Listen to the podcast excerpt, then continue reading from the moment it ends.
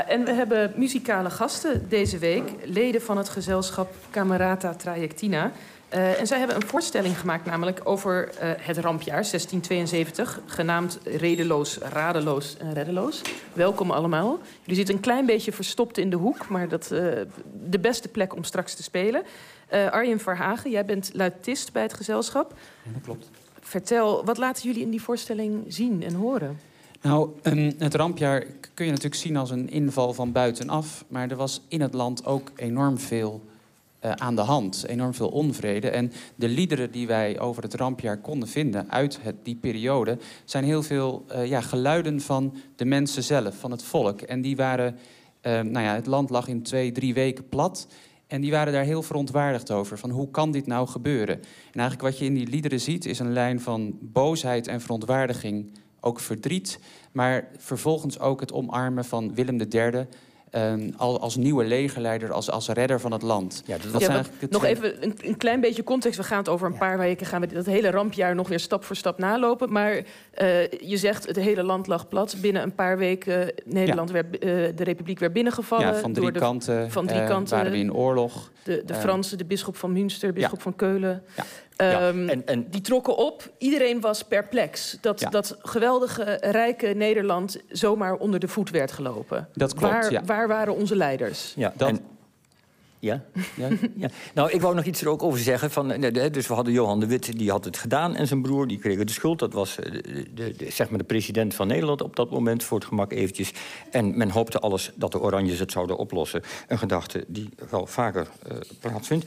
Ehm, maar waar, wat ik interessant vind, die boze burger van toen... die ging dus liedjes maken. Kijk, tegenwoordig gaan ze twitteren. Heel Ja. goed dat er toen nog geen Twitter was.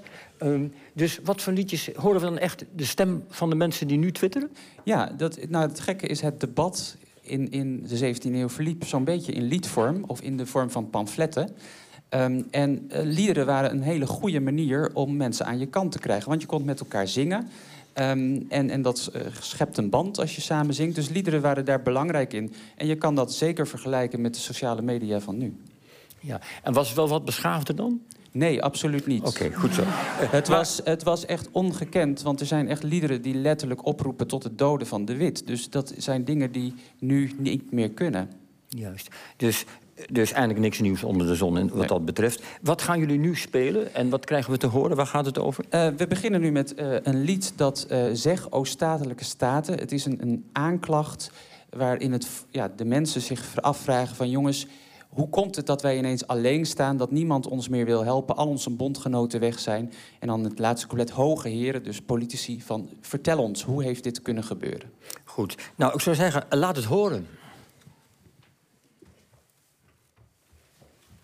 Oh, en terwijl ze zich eh, opstellen, zeg ik dan wel alvast eventjes... als jullie dus de luisteraars meer willen weten over deze eh, voorstelling van Camerata Trajectina... ze gaan dus op tournee en eh, nou ja, hebben een website, camerata-trajectina.nl. Kunnen jullie dat allemaal opzoeken?